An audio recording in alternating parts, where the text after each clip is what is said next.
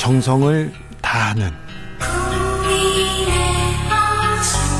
국민의 방송 KBS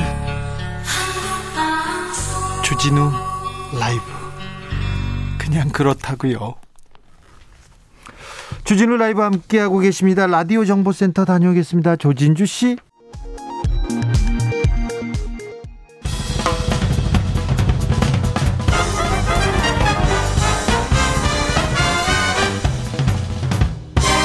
훅 인터뷰 훅 인터뷰 이어가겠습니다. 국민의힘이 뜨겁습니다. 30대 당대표 이준석 대표 당선되고 일주일이 지났습니다. 이제는 그 뜨거움을 실력으로 이렇게 보여줘야 됩니다. 허문, 허니문 기간도 끝나갑니다. 자, 그런데 최고위원회의에서 도움이 되는 방향으로 제동을 걸 것은 제동을 확실히 걸겠다. 이렇게 이준석 대표에게 꾸준히 목소리를 내고 있는 분이 있습니다. 김재원 국민의힘 최고위원 모셨습니다. 안녕하세요. 안녕하세요. 최고위원 당선 축하드립니다. 고맙습니다. 네. 이준석 당대표, 그리고 최고위원들 중에서 이 정치 초선, 그리고 그 경험이 많지 않은 분들이 많이 이렇게 당선됐습니다. 그래서 김재원 최고위원의 역할이 크다고 많이 지적하는데요. 뭐 일단은 제가 이제 당선되고 나서 네. 어 보니까 그 최고위원 대표와 최고위원들 구성이 좀 연소화되고 네. 또 아무래도 이제 그 국회의원 경력이 좀 짧으니까 네. 어뭐 당내 현 현역 의원들도 그러고 또는 이제 당 밖에서 뭐 바라보는 일반 국민들도 좀 저 대선을 앞두고 조금 너무 연소화되어서 이 불안하지 않느냐. 그렇죠. 대선을 치를 수 있, 있을까 이렇게 생각하는 사람들 예, 많습니다. 그런 분들이 많으니까 중심을 좀 잡아달라 그런 분들도 많고 네. 실제 저 개인적으로도 이제 그런 역할을 좀 해야 되겠다. 네. 뭐 그런 생각을 하고 있습니다. 최고위원회에서 다양한 의견이 나오면 그러면 김재원 최고가 이렇게 딱 중심을 잡습니까? 그렇지 않습니다. 아, 당? 대표가 합니다. 당 대표가요? 예, 저는 그냥 그 뭐 저 뒷방 늙은이처럼 네. 조금 조금 뭐 이렇게 좀 싫은 소리 하는 편이에요. 아, 에이, 뒷방 늙은이라뇨. 자, 그래도 순소리는 계속해서 하고 계십니다. 아, 이준석 지금 대표가 잘하고 있습니까? 기본적으로 잘하고 있어요. 기본적으로요? 예. 뭘 잘합니까? 어, 당이 굉장히 활력이 넘치는 당으로 좀 바뀌고 있고요. 네. 그 다음에 이제 새로운 시도를 자꾸 하잖아요. 새로운 시도, 어떤 시도? 엑셀 검증하자 이런 거요. 워드 잘 치냐 이거. 그건 저는 좀 그렇게 찬성하지 않는데 네. 어쨌거나 이제 뭐 토론 배틀을 통해서 대변인을 뽑겠다 이런 예. 것도 사실 과거에도 시도를 좀 했거든요. 아 그렇죠? 어 근데 이제 그때는 지원자가 많지 않았는데 네. 이번에는 지원자가 꽤 많을 것 같아요. 그래서 오죽하면 그게 시청률이 될 것 같으니까 네. 방송국에서도 중계를 하- 한다는 거거든요. 네. 뭐 그런 정도의 그 분위기를 바꾼 거. 네. 그리고 이제 사실 보수 정당은 과거에 보면 전부 참 얼굴만 보면 답답한 분들이 앉아가지고 회의를 했거든요. 인정하십니까? 아이 그래요. 네. 저도 저도 제 제가 그런 소리를 듣는다니까요. 네. 근데 요즘 보면 어쨌든 그림이 좋잖아요. 네. 자전거 타고 다녀도 그림이 좋고. 네. 제가 이제 그, 그 전철 타고 국회 앞에 도착해서 네. 의사당 역에서 내려서 보니까 따릉이 자전거가 한 대 있더라고요. 네. 저도 타고 이제 그- 그 시간이 좀 늦어서 네. 타고 출근을 하려고 하다가 아 그러셨어요? 아니요 제가 타면 또 네. 이게 또또 이준석 흉내 낸다고 요거도 모를까봐 저는 그냥 걸어갔거든요. 아 네. 근데 그런 정도로 당을 좀 바꿨죠. 네. 이미지를요. 지하철 타십니까? 예. 기사 딸린 차 타고 다니시지 않습니까? 기사 없어요. 아제 그래요? 차는 10년 된 모합인데 지금 44만 8,895km 달렸어요. 알겠습니다. 자, 배현진, 조수진 이 최고위원이랑 같이 회의하면 이분들 어떻게 어, 어떠, 어떻 습니까?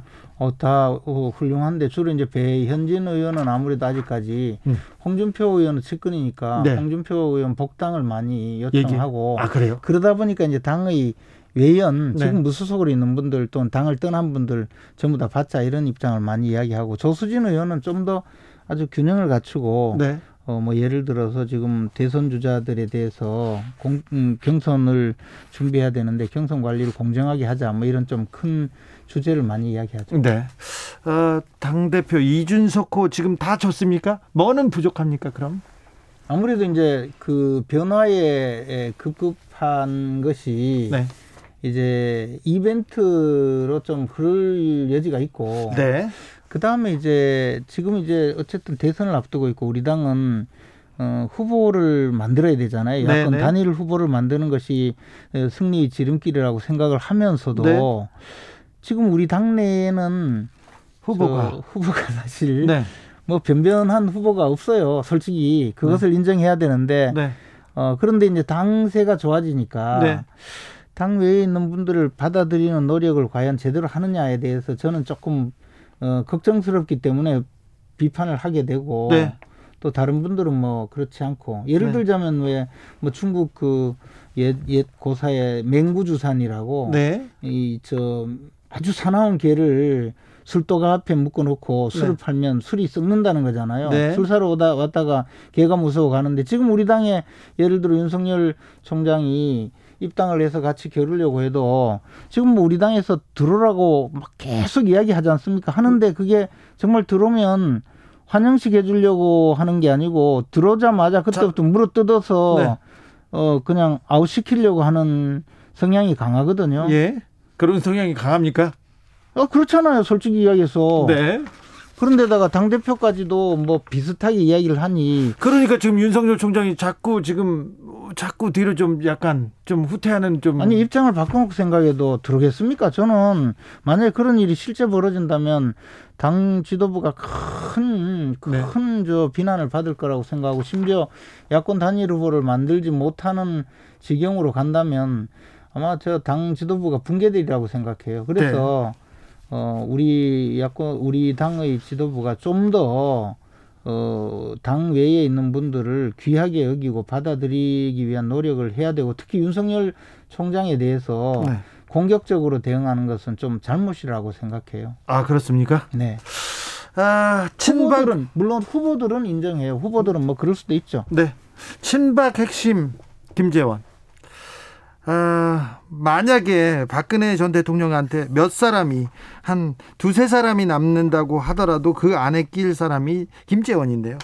사실 윤석열 전 총장 박근혜 전 대통령을 감옥에 보낸 분이지 않습니까? 아니, 저도 감옥 갈 뻔, 저도 갈 뻔했어요. 그랬어요? 저 징역 5년 구형 받았어요. 누구 윤석열 총, 총, 총장한테? 윤석열 총장이 서울중앙지검장으로 할 때? 있을 때 그때 한 한동훈 차장 검사가 지휘하고 네. 그래서 그랬죠. 그렇죠. 조사 받았죠. 예, 그래가지고 저도 할 뻔했죠. 그리고 그 외에도 조사를 여러 군데 또 받았죠. 그런데 그런데 윤석열을 받아들인다. 이거는 쉽지 않을 것 같은데요. 그러니까 이제 우리가 정권 교체 우리 당 입장에서 네. 어, 정권 교체가 최고의 숙제인데 그 정권 교체를 하기 위해서 지금 저 야권 단일 후보를 만들지 않고 야권이 분열되거나 했을 때 과연 정권 교체가 되겠어요? 저는 안 된다고 봐요. 예. 아예 불가능하거든요. 네. 그런데 야, 야권 단일 후보를 만들기 위해서는 윤석열 전 총장이 우리 당에 입당을 해서 함께 겨루든 네. 정안 되면 당 밖에 있더라도 결국에는 이 저 단일 후보로 가야 되거든요. 연대를 해야 되거든요. 네. 그런 상황에서 제가 개인적으로 감정이 있다고 그것만 내세우면 그게 지금 어 문제가 있잖아요. 네. 저는 오히려 윤석열 총장이 어 제가 생각하는 그 정권 교체를 이루어줄 수 있는 그런 저 소중한 자산이라고 생각하기 때문에 네. 고맙게 생각하고 있어요. 물론 뭐 개인적으로 감정이 하나도 없다 뭐 이런 이야기는 아니고요. 예, 예. 아무튼 그 이준석 전 대표, 아, 이준석 대표가 아마추어 티가 난다, 뭐 준비 안 된 모습이다, 윤 전 총장한테 이렇게 비판의 목소리를 내는 거는 좀 적절치 않다 이렇게 보시는 거네요. 그러니까 이제 아까 말씀드렸듯이 사나운 개가 어, 저 술도가 앞에 묶여 있는데 그게 이 저 술도가 주인까지 사나우면 술 사러 오겠습니까? 알겠어요. 네. 최재형 감사원장은 굉장히 굉장히 저 대선에 출마할 듯한 할 듯한 얘기를 하셨어요. 사실 저는 조금 그분이 정말 저 대선에 어, 출마할까에 대해서 네. 좀 의구심을 가지고 있었는데 또 주위 분들은 출마한다는 분도 있고 전혀 아니라는 분들도 있는데 오히려 이제 최근에 보니까 출마할 뜻으로 네. 보여요. 만약에 만약에 출마할 생각이 지금 현재도 없다면 아 나 출마 안 한다 이렇게 하지 저렇게 반응하지 않겠죠. 근데 그렇죠.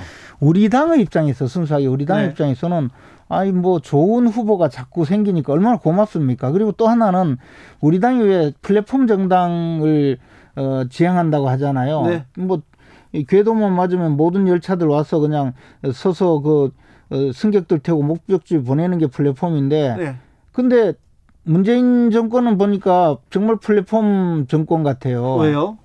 아니 뭐 검찰총장도 키워가지고 야당 후보로 만들어주고 아, 예. 또 감사원장도 키워서 야당의 대통령 후보로 만들어주니 우리야 얼마나 고맙습니까? 사실 우리 당은 사실 불임 정당이라고 놀림받는데 불임 정당이 아니라 이제 뭐 그 문재인 정권에서 만든 후보가 이렇게 많이 오니 얼마나 고맙습니까? 아, 그렇습니까?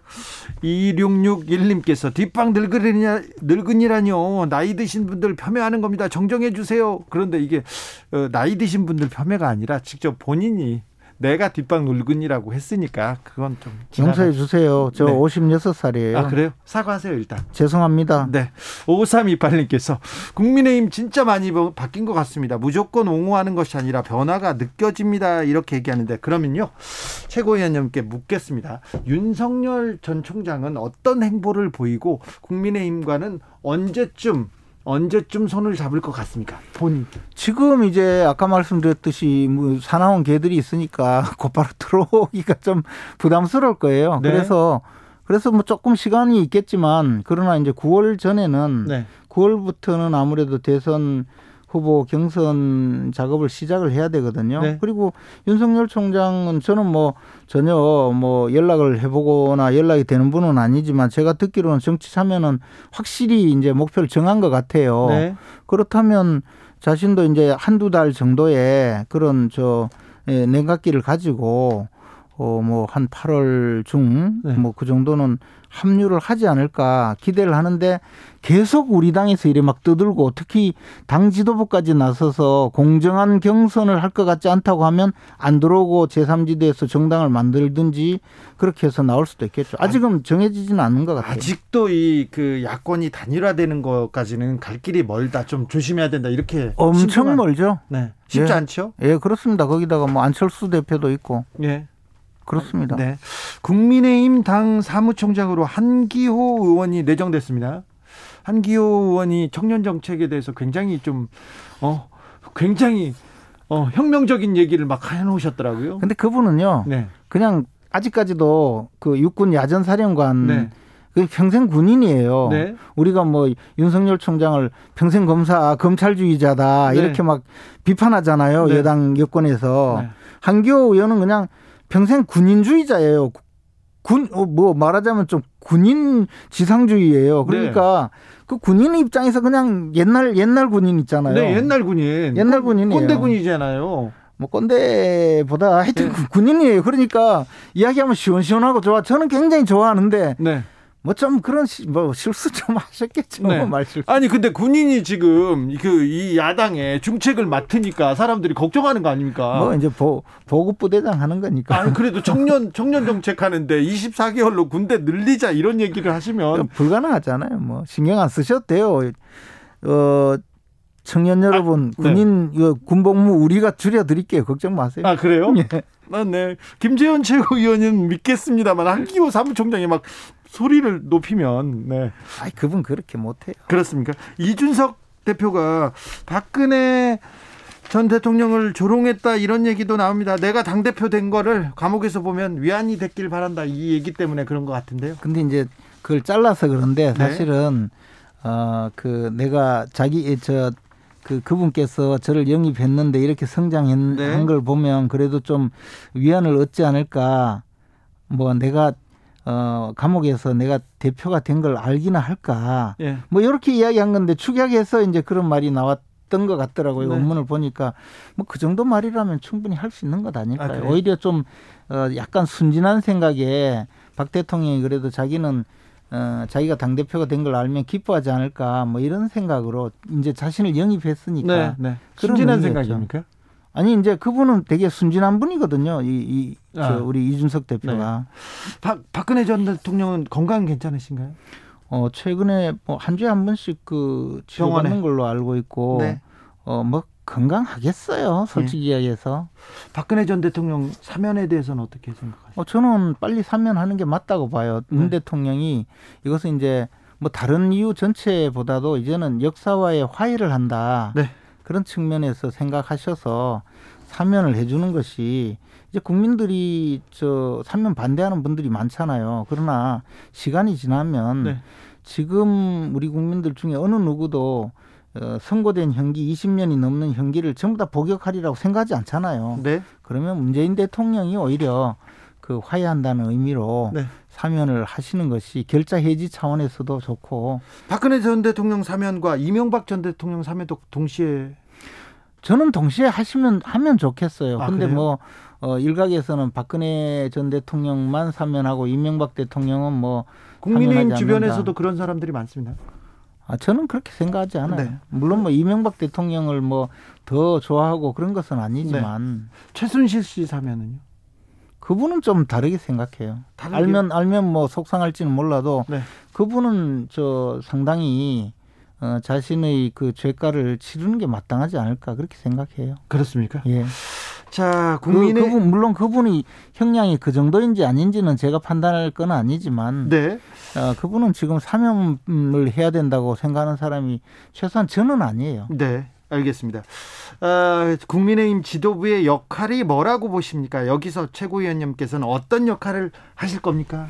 어, 지금 대선을 앞두고 있으니까 지도부가 어쨌든 대선 승리를 위해서 당을 체제, 당 체제를 정비하고 준비하고 가장 중요한 것은 야권 단일 후보를 만들어 가기 위해서 가장 공정하게 경선을 준비하고 만약 야권 단일 후보에 동참하지 않는 분이면 설득하고 타협을 해서 어, 단일 후보를 만들어내는 것 그것이 가장 중요하고요. 예. 그 과정에서 저는 공정성에 조금이라도 잘못된 점이 있다면 바로 잡는 역할 그리고 어, 단일 후보를 만들어가는 과정에서 필요한 역할이라면 제가 다 해야죠. 알겠습니다. 지금까지 김재원 국민의힘 최고위원이었습니다.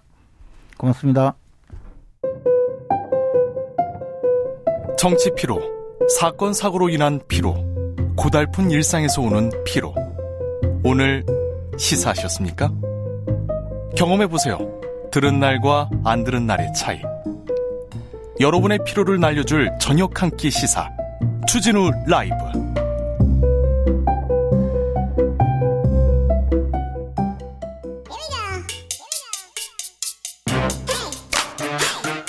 뉴스를 향한 진지한 고민 기자들의 수다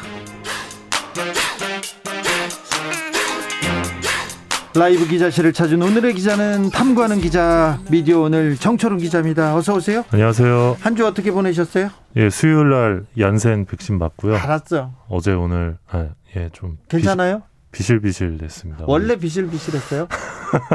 근데 아파요? 어제 좀 아프더라고요. 아 그랬습니까? 네, 제 동생도 맞았는데 네. 동생은 전혀 안 아팠다고 하더라고요. 네. 근데 저는 아파가지고. 정철훈 기자 저 만나자마자 또 얀센 맞았다고 자랑부터 하시네. 자 오늘 어떤 이야기 준비하셨어요? 예, 아까 저기 최영일 평론가도 얘기하셨던 것 같은데 예. 그 G20 보도, G7 보도 네. 그 최근에 문재인 대통령이 2박 3일 일정으로 G7 정상회의 일정 마치고 돌아오셨는데 네. 어, 이명박 대통령 시절 G20 보도에 비해서 보도량이 너무 적다. 어느 정도 적습니까? 어, 그런 얘기가 있어서 이 팩트 체크 전문 미디어 뉴스톱이라는 곳에서 네. 이제 보도량을 비교해 봤습니다. 예. 어, 한국언론진흥재단이 제공하는 이 비카인즈라는 뉴스 분석 사이트가 있는데 네.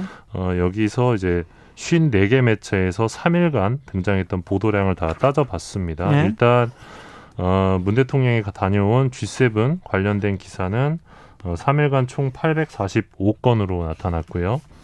어, G7과 문재인이 모두 포함된 키워드, 키워드가 모두 포함된 기사는 481건으로 나타났습니다. 이명박 정부 당시에는 어땠습니까? 네, 11년 전인 2010년인데요. G20 정상회의 삼- 역시 3일간 어, 보도량 따져봤는데 어, G20이 포함된 기사는 모두 3,645건이었습니다. 3,645건이요. 여기는 400 몇 건이었는데. 네. 네, 이게 845건. 네. 예, 그러니까 거의 뭐 4배 이상이죠. 네. 매일경제랑 머니투데이가 가장 기사가 많았고요. 예. 어, 근데 이 수치는 어, 조선일보랑 YTN 기사가 포함되지 않은 수치라고 합니다. 어이구 조선일보하고 YTN 기사 많이 썼을 텐데요. 많이 썼어요 그때. 예, 이 비카인즈 한계 때문에 네. 이게 포함이 안 됐는데 그래서 따로 체크를 해보니까 한 4천 건 가량 나왔다 기사가. 예. 그러니까 845건 대 4,000건 정도로 보시면 되고요. 예. G20하고 이명박이 모두 포함된 기사는 1,200건 정도였다고 합니다. 그러니까 481대 1200이네요. 네, 그렇습니다. 어, 그래서 일단 양적으로는 확실히 차이가 있었다. 이렇게 볼 수 있고요. 근데요, 저는요, 이게 더 중요했다고 봐요. 어, 기사의 가치, 기사의 중요성에 비해서 기사가 구석에 있어요. 계속 G7 정상회의 할 때 계속 일면 톱 기사, 일면 사진은 이준석 국민의힘 대표였습니다. 예, 뭐 실제로 말씀하신 대로 이 11년 전 기사랑 지금 기사를 또 보면 어, G20 당시 기사들은 그 주, 면 일면에 주요한 면에 좀 배치가 많이 됐었다고 합니다. 네. 근데 G7 보도의 경우는 어, 대부분 일면에 주로 배치를 하지 않았고 어, 주로 이제 평가 위주의 기사, 그러니까 G7이 끝난 뒤에 그런 기사들이 좀 많았다고 합니다. 네. 그리고 어, 또 11년 전에는 뭐 G20 정상회의 개최로 이 450조 이상의 경제 효과와 240만 명 이상의 고용 증가에 기여할 것이다. 이런 기사 정말 많이 나왔어요. 네, 이런 회의를- 기사들이 예. 예, 과도한 보도량과 함께 지나친 그런 예, 평가도 있었다고 그렇죠. 합니다. 회의 한 번 열었는데 450조 효과인데 그때 삼성경제연구소에서 이런 음. 내용 나왔거든요. 아니 그러니까 450조 이상 경제 효과라고 하지 말고 천 원이라도 줬으면 내가 말을 안 하겠다는 얘기를 그 당시에 제가 했었어요. 그 그러니까 당시에. 사실 그 당시 G20 정상회의가 사실 서울에서 개최가 됐고 예. 어, G7 소속 국가가 아닌 나라 중 최초로 또 개최를 했었다고 합니다. 음. 아시아 최초였고 국내 최초 개최였던 점 어, 이런 부분들 때문에 저는 어, 기사량이 많을 수 있다고는 생각을 해요. 어 근데 그럼에도 불구하고 일단 좀 양적으로 차이가 너무 많이 나고 양적으로 또 질적으로 그때 네. 이- 이명박 대통령에 대한 칭송 예. 세종대왕급이었지 않습니까? 그때 언론에서 보는 거는 그러니까 저는 이제 이번 경우를 두고 이명박 G20 때처럼 문재인 G7도 보도해야 된다. 그렇게 생각하진 네, 않아요. 저는 그렇게 생각하지는 않고요. 네, 저도요. 다만 중요한 거는 왜 이렇게 이 비슷한 행사에 왜 이렇게 보도량이 많이 차이가 나고 그렇죠. 보도 내용이도 왜 이런 차이가 나냐 이 부분인 것 같습니다. 네. 이명박 전 대통령하고 박근혜 전 대통령 해외 순방했을 때 언론에서 패션 외교 그다음에 외국어 잘해요 그다음에 뭘 해요 햇빛은 쨍쨍 정말 엄청나게 낯뜨거운 보도 많았어요 아, 아까 예. G20에서도 경제 효과가 450조랍니다 무슨 450조예요 450조면 전 국민한테 얼마씩 줘야 돼? 줘, 주면 나눠주지 좀. 네. 그런데 아무튼 그때는 예. 좀 낯뜨거웠는데 지금은 냉정함을 너무 냉정함을 되찾아 가지고요. 조금 웃겨요. 네, 네. 그렇습니다. 다음 이야기로 가볼까요?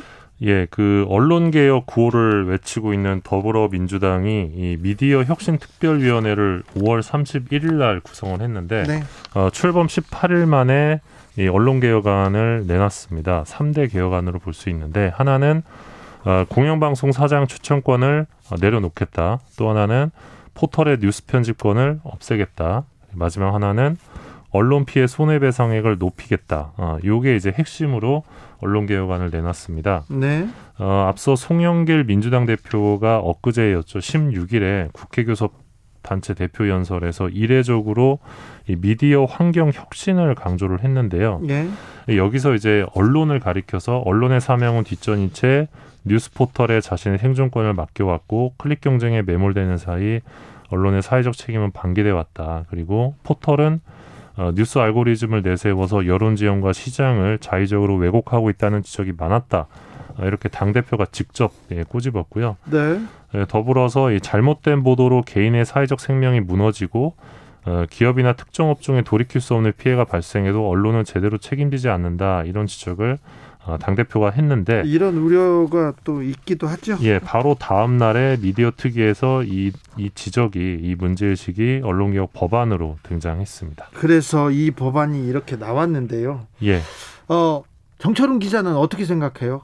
어, 이세 일단 가지 법안. 어. 저는 세 가지 다 일단 의미가 있다고 보고요. 예. 일단 김용민 의원이 이 미디어 특위의 위원장인데 어, 포털 뉴스 배치는 사용자가 직접 결정해야 한다 이런 입장입니다. 그래서 어, 네이버 다음에 알고리즘 뉴스 추천 서비스를 아예 없애버리는 그런 전면적인 전환 개편을 예고하고 있는 상황인데요. 어, 근데 이제 뉴스 알고리즘 공개 이 요구가 그러니까 지금까지는 이제 그 뉴스의 알고리즘을 공개하라 계속 포털에 요구했는데 네. 이것만으로는 어, 포털의 문제를 해결할 수 없다 이렇게 판단하고 아예 지금 알고리즘 뉴스 추천을 없애버리는 쪽으로 택한 거거든요. 예. 그래서 관련해서 김의겸 열린민주당 의원이 최근에 이런 내용을 담은 신문법 개정안을 내기도 했는데 어, 이 부분과 관련해서 지나치게 이 포털의 문제를 어, 알고리즘 하나만 갖고 해결하려는 것 아니냐 뭐 이런 지적도 있는 상황입니다. 어, 쉽게 말하면 알고리즘 추천 뉴스 서비스를 없애더라도 이 포, 언론이 이 과연 포털 종속에서 벗어날 수 있을 것이냐 여기에 대한 회의적인 시각이 그러니까요. 있습니다. 이게 이게 구체적인 대안이 될까 좀 고민이 됩니다. 예. 좀 우려할 만한 점이 있어요. 예, 그래서 사실 어 민주당 안대로 지금 가게 되면 네이버 뉴스 스탠드의 경우는 지금 살아남을 수 있는데 사실 뉴스 스탠드에 뭐 조선일보, 중앙일보 다 지금 입점해 있는 상황인데 어 이들 언론사들이 가진 뉴스의 문제는 어 그대로 방치가 될 수 있다. 뭐 이런 한계가 그렇죠. 지적되고요. 네. 또 포털에서의 뉴스 지형은 그대로인 채 뉴스 소비만 전반적으로 줄어들 수도 있다. 이런 우려도 있는 상황입니다. 예. 이 언론 보도 징벌 배상의 경우는 조국 사태 당시에 이제 많은 분들이 요구했던 언론 개혁의 핵심 이슈인데요. 이 대목을 보면 이 미디어 특위는 이, 이 허위 조작 보도에 대한 손해액을 예, 3천만 원 내지는 5천만 원으로 일단 추정을 하고 어, 인정되는 손해액의 3배 또는 5배를 배상하도록 했습니다. 그래서 뭐 최대 한 2억 5천까지 예, 낼수 있게 되는 셈인데 이 언론 보도에 따른 위자료 산정이 원래 좀 어렵습니다. 그래서 그렇죠. 이 이런 식으로 추정액이 대부분의 사건에 적용될 수 있는데 지금 3천만 원, 5천만 원 기준을 어떻게 설정했는지가 좀 명확하지가 않습니다. 그래서 구체적으로 손해액 산정 논의 과정을 어, 미디어 특위가 밝힐 필요가 있고요. 또 한 가지 다행인 점은 이 취재 대상이 정무직 공무원, 뭐 국회의원 같은 분들 그리고 대기업, 뭐 이- 임원들 같은 경우는 악의적 목적이 있는 경우에만 이 징벌적 배액 배상제가 적용되도록 했습니다. 그러니까 주진우 기자 같은 어, 기자들이 기사를 쓸 때 위험에 처하지 않도록 하는 어, 그런 방안이라고 볼 수 있는데요. 저는 저는 뭐 배상액을 높여도 됩니다. 저는 사실 보도를 했기 때문에 네, 네. 네, 전혀 걱정이 없습니다. 저는 네. 징벌적 저 배상제도 손해배상제도 찬성하는 편입니다. 미디어 특위에서 또 어떤 이야기가 예, 나왔습니까? 가장 눈여겨볼 대목은 공영방송 지배구조 개선인데요. 네. 김용민 위원장께서 이 민주당이 공영방송에 대한 정치적 후견주의 타파에 앞장서겠다고 밝혔습니다. 그래서 정치권에서 관행적으로 추천했던 KBS, MBC, EBS 이사 추천을 제도적으로 바꾸겠다고 밝혔는데요. 어, 제가 이제 취재를 해보니까 정필모 민주당 의원이 작년 11월에 발의했던 개정안이 최우선으로 통과될 예정이다 이런 얘기가 있습니다. 어떤 아니죠? 예, 100명의 국민들을 대상으로 이제 이사 후- 이사 후보 추천 국민위원회를 구성한 다음에 이분들이 공영방송 이사를 이제 투표를 통해서 다득표로 13명씩을 선출을 하는 겁니다. 그리고 공영방송 사장의 경우는 이 위원회가 투표로 추천한 복수의 후보 중 한 명을 어, 이사회가 특별다수제로 의결하는 안인데요. 어, 사실 이 국민들이 직접 공영방송 이 이사와 사장을 뽑는다. 이게 고 이용마 전 MBC 기자의 어떤 그 뜻이기도 했는데 어, 드디어 국회에서 이 논의가 본격화될 것으로 보입니다. 이용마 선배는 다른 얘기도 많이 했었는데 네. MBC 좀 제발 잘하라고 그런 얘기도 좀 했었는데 네. 어, 자 앞으로 언론 지형이 어떻게 바뀌게 될지 좀 계속 살펴보겠습니다. 네, 네, 이좀 어- 의미 있는 변화인데 좀 더 의미 있는 변화가 되기 위해서 더 많은 논의가 좀 필요할 것 같습니다. 네, 자 다음으로 어떤 예, 이야기로 가볼까요? 아, 미디어 오늘이 한 인터넷 매체와 그 홍보대 행사가 맺은 이 온라인 뉴스 플랫폼 제공 계약서를 이제 입수를 했는데요. 그런데요. 여기 보면 이 홍보대 행사의 기사 작성 권한과 전송 권한을 통째로 이 넘겨버리는 계약이 구체적으로 드러납니다. 잠시만요. 지금 언론사에서 홍보 대행사한테 기사를 작성해서 올릴 수 있는 권한을 준다고요? 네, 홍보 대행사한테요? 예, 언론사가요? 그래, 예, 그래서 홍보 대 행사가 기사를 써서 올리는 거죠, 그냥. 이- 이게 말이 돼요? 예, 이게 이게 대한민국 언론의 현실인데요. 예.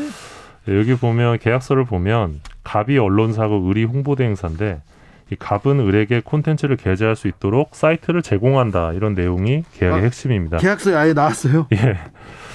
어, 그러니까 지금까지는 보면 이제 보도 자료를 기사화해서 돈을 버는 식이었는데 그렇죠. 이제는 아예 기사 전송 권한을 그냥 아이들 다 넘겨주는 셈이죠.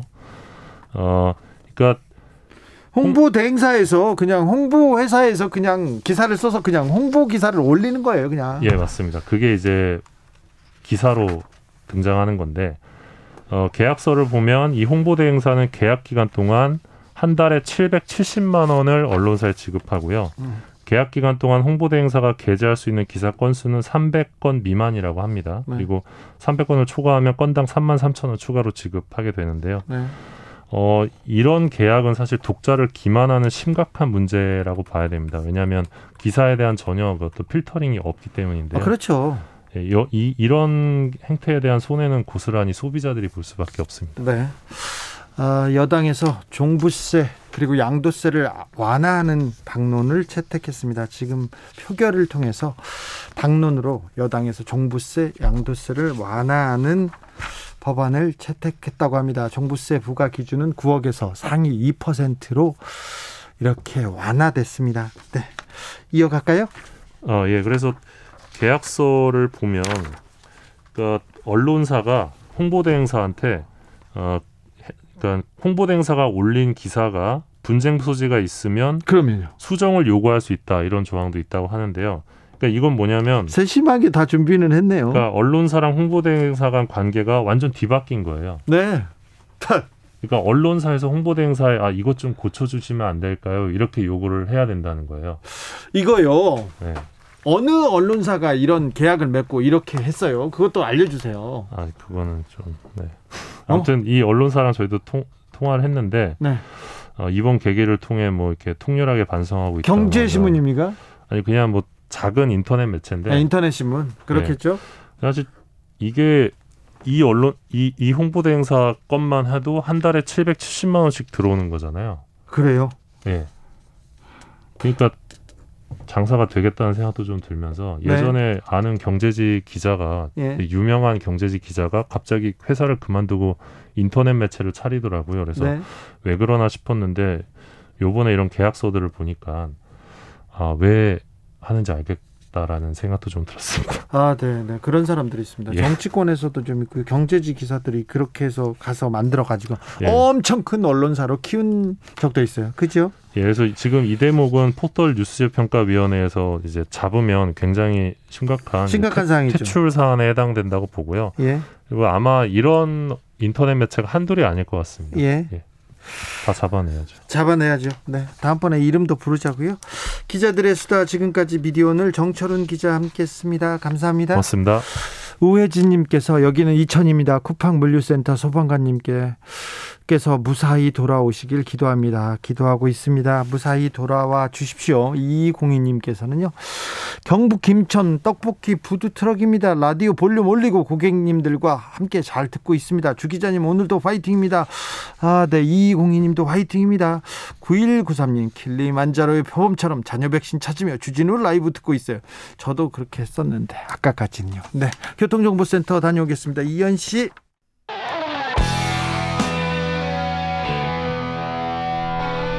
스치기만 해도 똑똑해진다. 드라이브 스루 시사 주진우 라이브.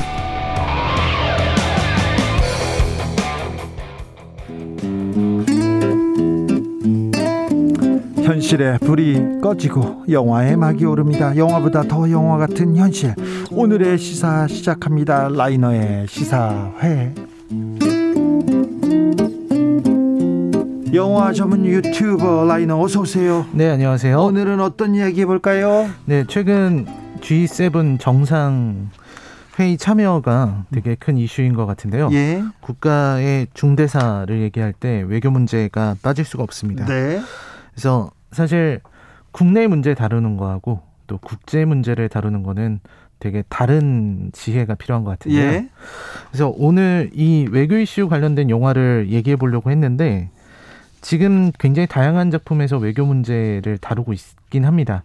뭐 영화 감기 같은 작품에서는 한국 대통령이 한미 연합사령부와 이렇게 미국과 대립하죠. 네, 대립하고 갈등하는 그런 내용을 그리기도 하고요. 예. 또 강철비 two 정상회담 같은 영화에서는 이제 미국 대통령과 우리나라 대통령과 또 북한의 지도자 이렇게 3인이 어, 같은 곳에 갇힌다는 그런 이야기로 외교 문제를 또 다루고 있습니다. 정우성이 대통령이었죠. 네, 그렇습니다. 네. 굉장히 잘생긴 대통령이 아닐 수 없는데요. 어, 그러니까 고민이 컸다고 네. 자기는 연기를 하면서 아, 많은 아, 대통령이나 정치 지도, 지도자들이 이렇게 고민해야 되는구나 이런 생각에 고민이 컸더라고요. 네, 역대 가장 잘생긴 배우의 대통령 연기가 아니었나 싶은데요. 장동건도 했어요. 아, 네, 그렇습니다. 근데 이제 그 사실 북한과의 관계가 가장 많이 나오는 것 같고요. 예. 그 다음에 이제 중국이나 일본과의 어떤 외교 문제를 다룬 작품들이 많았는데 사실 오늘은 그런 작품들 중에서도 조선 시대를 그리고 있는 남한산성이라는 영화를 가지고 왔습니다. 아, 남한산성. 어 고민이 벌써부터 시작됩니다. 병자호란 때 있었던 일이죠. 네, 맞습니다. 병자호란이라는 역사적 사건을 앞두고요. 예. 사실 그 전에 광해군의 중립외교 이런 걸 많이 배웠었잖아요. 예. 네, 실제로 영화 광해라는 영화에서는 이병헌 씨가 이제 1인 2역을 했었는데 네. 거기에서 대동법이라든지 어, 중립외교 이런 것들을 그리기도 했었죠. 아, 네, 영화 강해 보고 예. 대통령님께서 영화 강해 보고 엄청 펑펑 우셨죠. 그때. 네, 그랬는데요. 근데 이제 이런 어떤 외교관들의 이야기가 나오는 작품은 아니어서요. 사실 우리가 어떤 병자호란이라고 하는 게 외교 실패에서 온 전쟁이다 이렇게 보는 시각 들이 있습니다. 네. 그래서 그 전쟁에서 청나라와 우리의 관계 네. 그리고 그런 어떤 외교 문제로 인해서 불거진 전쟁에 대응하는 네. 그런 어떤 수뇌부들의 이야기를 그린 작품이라서 일단 비참하죠. 네, 비참합니다. 네, 비참합니다. 청나라를 네. 어떻게 할 것인가? 힘이 음. 없는 힘이 없어. 힘이 네. 부족한데 싸울 것인가? 아니야. 백성들을 위해서 또 아, 화, 뭐지 화해해야 될 것인가 남한산성으로 영화 속으로 걸어 들어가 보겠습니다. 네, 남한산성은 말씀하신 것처럼 병자호란을 네. 다루고 있습니다. 사실 저희가 생각할 때는 그때 우리가 약했던 거는 어쩔 수 없는 사실이고 그때 또 청나라가 너무 강력한 시대였었거든요. 네. 그 누르하치에서부터 황태국으로 이어지는 그 라인이 너무 강력했었는데요. 게다가 그때 당시 우리가 임진왜란 때와는 다르게 좀 대응할 시간이 적었다는 것도 큰 문제였습니다. 네. 임진왜란 때는 명나라의 도움도 있었고 의병의 활동도 있었고 이순신이라는 그런 영웅도 있었는데 아, 일본하고 또 중국하고 또 힘이 또 달랐으니까요. 네, 그때 또 만주가 엄청났었으니까요. 예. 우리는 그 지금은 그럴 수가 없어서 굉장히 비참하게 어쩔 수 없이 이게 판타지로 가면은 박시부인전 같은 작품이 되고요. 리얼하게 가게 되면은 이런 남한산성 같은 작품이 되는데요. 이 작품은 되게 중요하게 그려지는 게 임금의 선택보다는 그 두 신하의 이야기에 집중하고 있습니다. 예. 그 뭐라고 할까요? 인조라는 임금의 입장에서는 지금 여기서 내가 살 수 있는 길은 무엇인가를 네. 고민하는 입장이었고요. 또 그거에 대응하는 이 주인공 최명길. 이 최명길은 이병헌 씨가 연기를 했고 예. 실제로 이분은 서인이죠. 네. 서인 출신이 서인이고 또 굉장한 권신이고 그랬었는데 조선 시대 때는 뭐 이항복의 제자다 이렇게 알려져 있기도 한데요. 아무튼 신하 최명길은 어 싸우지 말자. 네. 네. 사실 이분은 이 역사가 스포일러이기 때문에 예. 사실 이분 말이 다 맞는 거죠. 예. 우리는 그렇게 알고 있는데요. 아무튼 영화에서 최명길은 굉장한 현실주의자. 네. 우리가 좀 굴욕적이거나 혹은 우리가 탐탁치 않더라도 백성들을 살리기 위해서는 나아가서 항복해야 한다. 네. 라고 말하는 현실주의자라고 할 수 있는 게 명기인 것 같고요. 예. 그다음에 그 반대에 있는 인물이 김상헌이라는 인물인데요. 이 영화에서 가장 공들여서 묘사한 게 김상헌이라는 인물입니다. 김윤석 씨였죠? 네, 김윤석 씨가 연기를 했는데요. 왜냐면 그동안에 이제 뭐 드라마라든지 네. 영화 이런 어 창작물에서 이 척화신들 이야기가 나오면요. 네. 굉장히 왜곡되게 그리기 마련입니다. 예. 그러니까 아주 못된 사람들, 네. 아주 이런 탁상 공론만 늘어놓고 현실은 전혀 모르고 그러면서 이제 뒷짐지고 젠체하는 그런 현실 감각 없는 나으리들로만 그려졌었는데 네. 영화에서는 이 김상헌이라고 하는 당시 이제 척화신들의 수장격인 이 사람의 심정과 이 사람의 행동을 되게 자세하게 묘사하고 있어요. 네. 처음 영화가 시작할 때 그 한 노인을 나루터의 노인을 죽이는 걸로 시작을 합니다. 예. 그때 김상원이 처음에는 같이 가자고 했어요. 노인 음. 같이 가시자고 예. 가- 나랑 같이 가지 않겠냐 그랬는데 그걸 거절했고 또 그 사람은 만약에 청나라가 나에게 와서 청나라 군대가 오면은 길을 알려줄 것이다라고 했기 때문에 거기에서 김상원은 그 사람을 죽였습니다. 좀 너무하더라고요. 네, 너무한데요. 이게 어떤 김상원이란 캐릭터를 보여주는 것 그렇죠. 같습니다. 네. 그렇습니다. 그러니까 마- 한편으로는 백성을 사랑하는 마음이 있어서 이 노인을 살리고 싶지만 네. 나라에 방해가 된다고 여겨지면 가차없이 살인을 할 수 있는 인물. 예.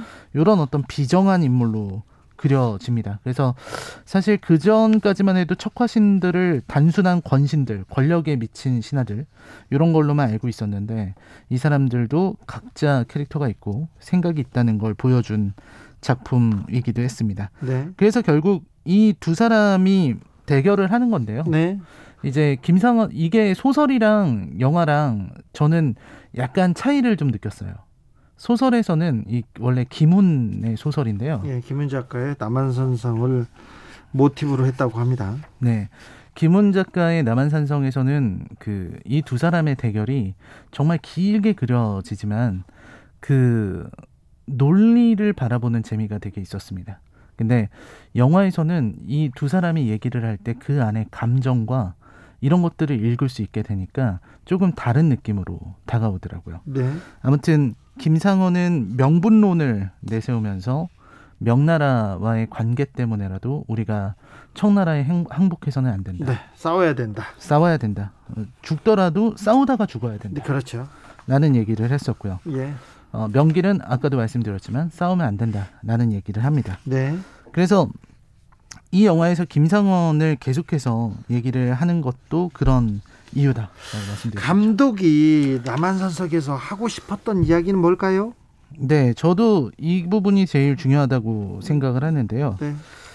사실 최명길과 김상원의 이 남한산성을 보고 있자면 어떤 이 외교 문제를 대하는 이런 신하들의 태도에 따라서 어떤 일들이 벌어지는가가 느껴져요. 네. 여기서도 항복 문서를 쓰는 장면이 나옵니다. 네.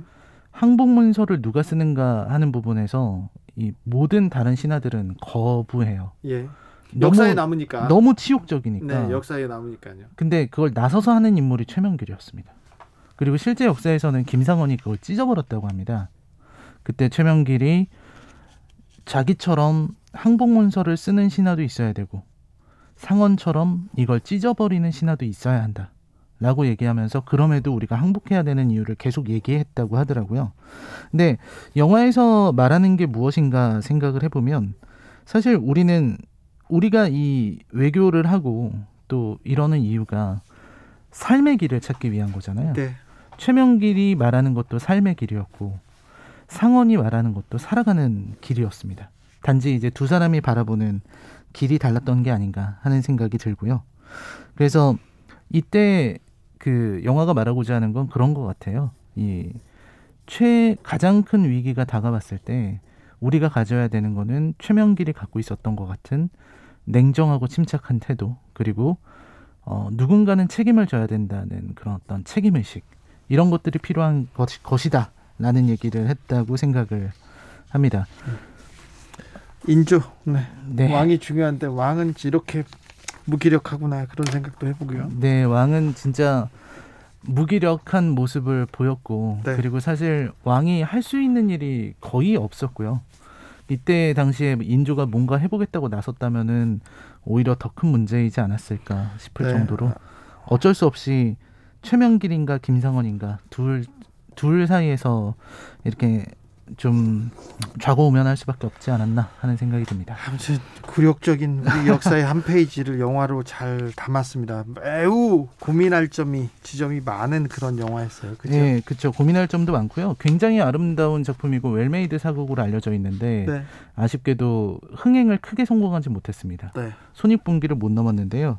그 이유가 저는 좀 약간 이 영화가 어, 중간에 좀 loose해지는 면도 있지만 좀 소설에서 있었던 장점들을 좀 모호하게 드러냈던 것 같아요. 그 부분에서 조금 더 명확한 메시지를 전달했다면 좋지 않았을까 하는 생각이 들었습니다. 소설보다 훨씬 좋다고 영화가 좋다고 하는 사람들도 있습니다. 자, 아, 네. 시사회 오늘의 작품은 남한산성이었습니다. 네. 라이너 오늘도 감사합니다. 네, 고맙습니다. 오늘도 수고하고 지친 자들이여 여기로 오라. 이곳은 주기자의 시사 맛집 주토피아. 주진우 라이브.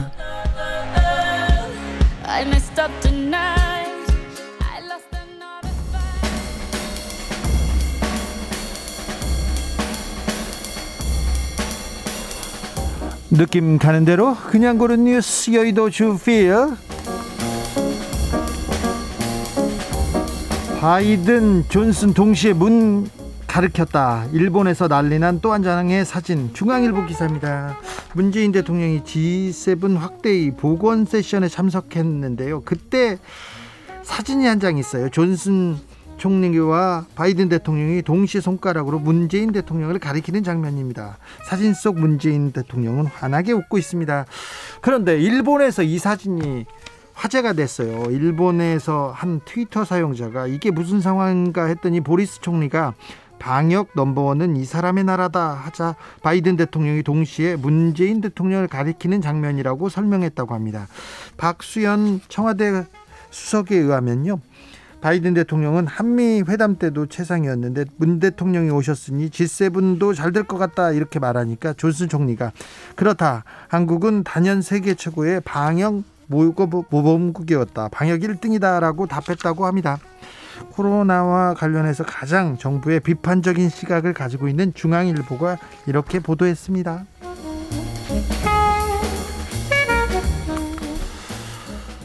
문재인이 오스트리아를 방문한 진짜 이유 동아일보 기사입니다. 문이 오스트리아를 방문한 진짜 이유는 뭘까요? 동아일보는 뭐라고 써냐면요. G7 정상회담을 마치고 문재인 대통령이 오스트리아를 간 이 특별한 이유가 있었을까 믿고 싶지는 않지만 김정숙 여사한테 벨베데레 궁 국빈 만찬 같은 마지막 선물을 안겨주기 위해 기획한 건 아닌지 몹시 궁금했다. 이렇게 창의적인 얘기를 합니다. 어 이게 무슨 얘기지? 근데 뒤쪽에 가보면요 젊은 날 위소 위수 김동을 외쳤던 집권 세력이다 이렇게 얘기하는데 젊은 날 위대한 수령 김일성 동지를 외쳤다고 합니다. 지금 집권, 집권 세력이 문재인 대통령 세력이 젊은 날 위대한 수령 김일성 동지를 외쳤답니다. 이렇게 외친 사람이 누군가요? 알려주세요.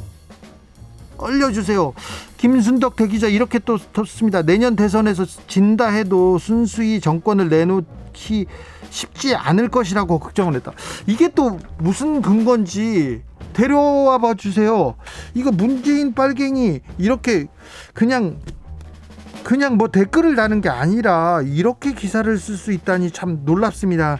오스트리아는 국빈 방문을 했는데 오스트리아에서 이 엄중한 코로나 시기에 김정숙 여사한테 궁 구경 시켜주기 위해서 국빈 방문을 했다는 이런 자체의 시각이 너무 좀 놀랍습니다. 동아일보 김순덕 대기자님 기사 너무 쉽게 쓰십니다. 함부로 쓰십니다. 좀 웃겨요, 웃겨요.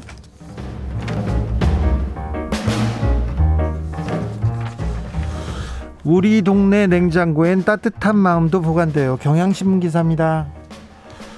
경기 수원시에요. 음식을 넣어 놓는 사람도 그리고 가져가는 사람도 제한 없이 누구나 이용 가능한 공유 냉장고가 있습니다. 어, 이렇게 따뜻한 냉장고가 있습니다.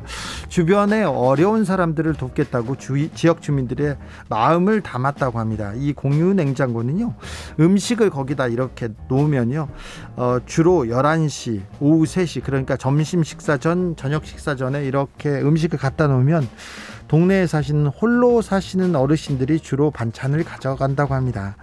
현재 수원시에서는 공유냉장고가 25곳 설치되어 있는데 2018년 1월에 권선구에서 1호점이 생겼습니다. 그런데 음, 저소득 층 노인 다문화 기- 가구 밀집 지역에 이 냉장고를 설치했는데 운영은요 먹거리 공급부터 관리까지 모두 다 순수한 자원봉사자들로 이루어졌다고 합니다. 식당 주인, 사회복지사, 교사, 커피숍 주인들이 이 냉장고를 이렇게 관리하고 있다고 합니다. 공유 냉장고는 서울로도 그리고 대전으로도 퍼져서 운영되고 있는데요. 인천 동구청도 다섯 곳 공유 냉장고 설치하고 있다고 합니다. 아, 이렇게 따뜻한 냉장고가 전국으로 이렇게 퍼져서 따뜻한 마음을 이렇게 퍼뜨렸으면 합니다. 코로나 때문에 뭐 참 삭막하다고 하는 사람도 많고요. 어우, 미국에선 총기 사고도 많고요. 하지만 근데 우리는 이렇게 따뜻한 것 같아요. 우리 국민들은 이렇게 따뜻해서 코로나도 잘 견디고 나가 지나가지 않나. 에, 코로나 방역에서도 성공적으로 지금 지나가지 않나 이런 생각도 해봅니다. 양이은의 나영인의 냉장고 들으면서 오늘 주진우 라이브 마무리하겠습니다. 저는 내일 오후 5시 5분 주진우 라이브 스페셜로 돌아옵니다. 좋은 주말, 행복한 주말 되세요. 지금까지 주진우였습니다.